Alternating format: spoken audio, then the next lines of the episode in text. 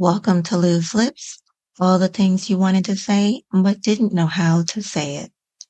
Today's topic is tit for tat, Republicans and Democrats grow up.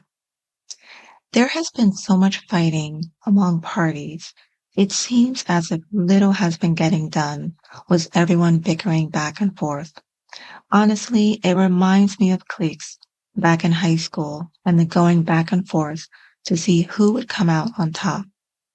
Now, while both parties may have their differences, there should not be black and white attitude where no one bends or seeks to compromise among parties in order to not only be productive, but also to act like adults. Compromise is the act of finding a middle ground between two opposing sides, often involving mutual concessions or trade-offs. However, compromise can be difficult to achieve when the parties have conflicting interests, values, or ideologies, or when they perceive the situation as a zero-sum game, where one side gain is the other side's loss. Nowadays, it seems more pronounced that the conflicts are becoming more personal and less about what the people want and voted the legislators in for. Now, in recent years, the political polarization between Democrats and Republicans in the United States has increased, making compromise more challenging and rare. Some of the factors that contribute to this polarization are the rise of partisan media and social media, which have created echo chambers and filter bubbles that reinforced existing beliefs and opinions and expose people to more extreme or biased views. This is evident in that more and more politicians are using social media to express their views and gain support. But it is also one-sided in that the support they are gaining or even utilizing are people within their own sphere. They are not telling both sides. There's also the decline of cross-party communication and cooperation, which reduce the trust and empathy between parties and increase animosity and hostility. No one seems willing to hear what the other person has to say. It is always me, me, me, and less us, us, us. The influence of special interest groups and donors which pressure politicians to adopt a more rigid or extreme position and punish those who deviate from the party line or seek to compromise. In other words, more and more politicians are being bought off to express the views of their benefactors. The higher the wallet, the more press space you will receive. The electoral system and the gerrymandering of congressional districts which create incentives for politicians to cater to their base of primary voters, who tend to be more ideology motivated and less willing to compromise. These factors create a vicious cycle of polarization where compromise is seen as a sign of weakness, betrayal, or corruption, rather than a virtue, a necessity, or a solution now, as a result, the political system becomes more gridlocked, dysfunctional, and unresponsive to the needs and preferences of the majority of the people. How many times have there been threats of a shutdown due to the inability of the Congress to reach a compromise? To restore the spirit of compromise, it is important to foster a culture of dialogue, respect, and civility among the parties, and to promote a more diverse and inclusive representation of the people in the political arena. It is also essential to reform the media and the electoral system to reduce the influence of money and ideology, and to increase the accountability and transparency of the politicians. Finally, it is vital to engage the public in the political process and to educate them about the benefits and challenges of compromise, as well as the cost and consequences of polarization. The escalation of the conflict between Democrats and Republicans is a complex phenomenon that has multiple causes and consequences. Some of the possible factors that contribute to these escalations are as follows. Now, you have the increasing ideological polarization of both parties, which makes compromise more difficult and rare. The growing influence of partisan media and social media, which create echo chambers and filter bubbles that reinforce existing beliefs and opinions and expose people to more extreme or biased views. The changing demographic and geographical composition of both parties, which creates more cultural and identity differences and conflicts. The perception of a zero sum game, where one side gain is the other side's loss, and where the stakes are high and the issues are urgent. The escalation of the conflict between Democrats and Republicans has negative impacts on the political system and the society. Now, you're going to have a gridlock and dysfunction of Congress, which is reducing its ability to pass legislation and address the nation's problems. The erosion of trust and civility among the parties and the public, which is going to increase animosity and hostility. The threat of violence and insurrection, which is undermining the rules of law and democracy. Compromise and cooperation are essential for a healthy democracy, but they are not easy to achieve in a polarized political environment. Now, the House of Representatives has been experiencing more partisan conflict and gridlock in recent years due to various factors, such as ideological differences, media influence, electoral incentives, and special interest pressure. These factors are making it harder for lawmakers to find common ground and work together on the issues that matter to the American people. Now, there's not going to be a definitive answer when the House will bring back compromise and stop bickering, as it depends on a lot of things, such as the composition of the House, the leadership of the parties, the public opinion, and the events that shape the political agenda.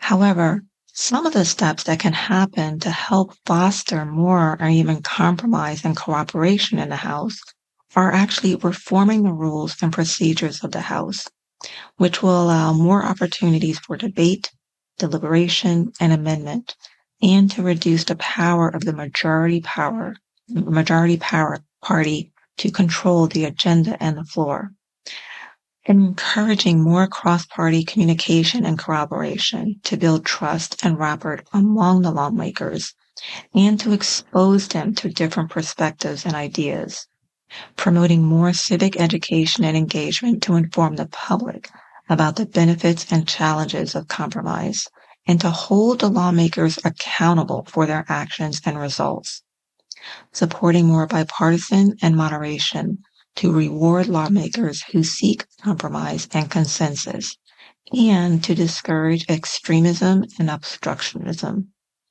These are some suggestions that have been proposed by experts and advocates of political reform who believe that compromise and cooperation are not only possible, but necessary for the House to fulfill its role as a representative and responsive institution.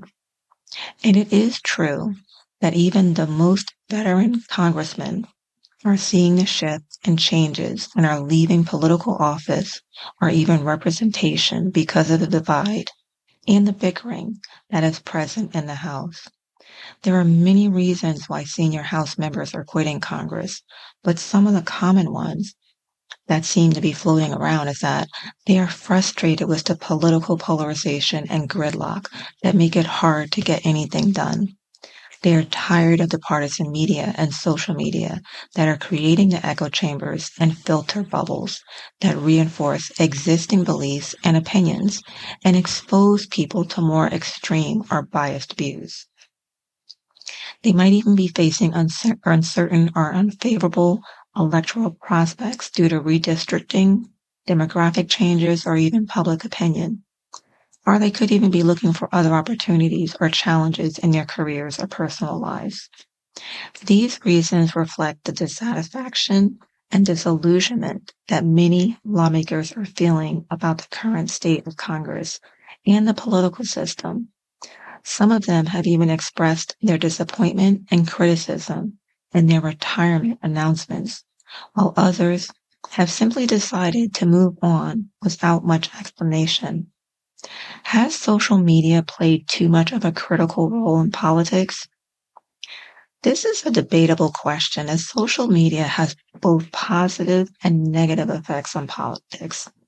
On one hand, you have social media can enhance political participation, communication, education by allowing people to access, share, and discuss their first information and opinions, and to mobilize and organize for various causes.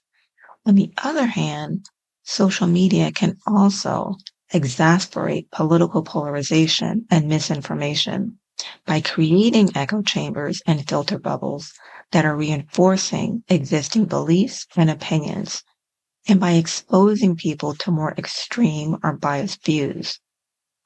Social media has played an influential role in political discourse, especially in recent years when major events such as the 2020 presidential election, the COVID-19 pandemic, and the racial justice protests have dominated the public agenda. Some researchers and experts have even argued that social media companies have too much power and influence in politics and that they should be regulated more than they are now.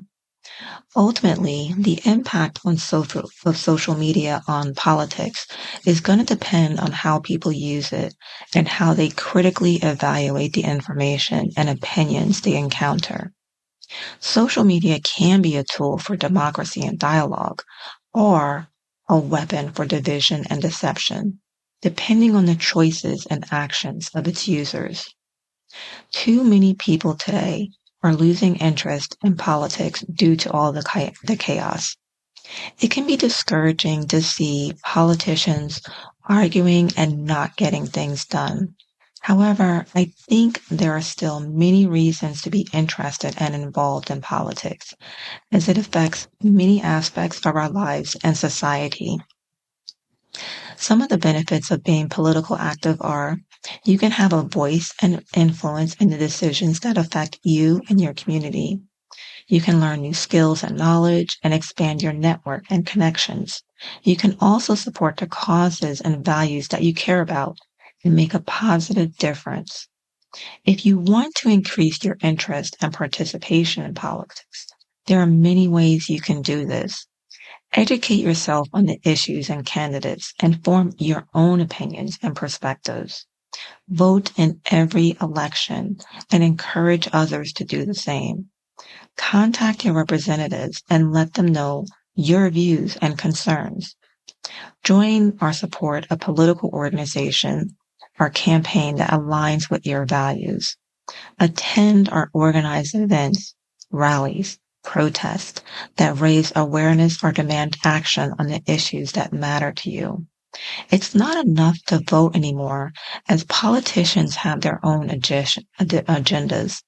Voting is a fundamental right and a duty of citizens in a democracy, but it is not the only way to influence the policies and actions of the government. There are other ways to hold politicians accountable and to make your voice heard. Calling, emailing, writing to your representatives, and letting them know your views and concerns joining political ed- um, organizations, attending or organizing events, educating yourself, contacting the media and expressing your opinions. These are just some of the ways that you can be more politically active and engaged and not rely solely on voting. However, voting is still very important as it is the most direct and powerful way to choose your representatives and shape the direction of the government. It seems like a lot of work, and it is, but in reality, the only way to make your voices heard is to vote for the candidate that you believe will be doing best, and then to keep after the candidate if they win. If they don't win, then continue to write your local representatives or even your state representatives. Conduct rallies, any and everything to draw a crowd of support. Make your voice heard and people will listen. You may think you are an underdog, but if enough people join in, then voices can be heard and change can be made. It takes all of us. It doesn't end in November when we vote. We have to keep after the congressmen and let them know they are there because we voted them in. And just like we voted them in, we can easily vote them out. Think about it and get to work. That's all for today. Thank you for listening to Loose Lips, and until the next time.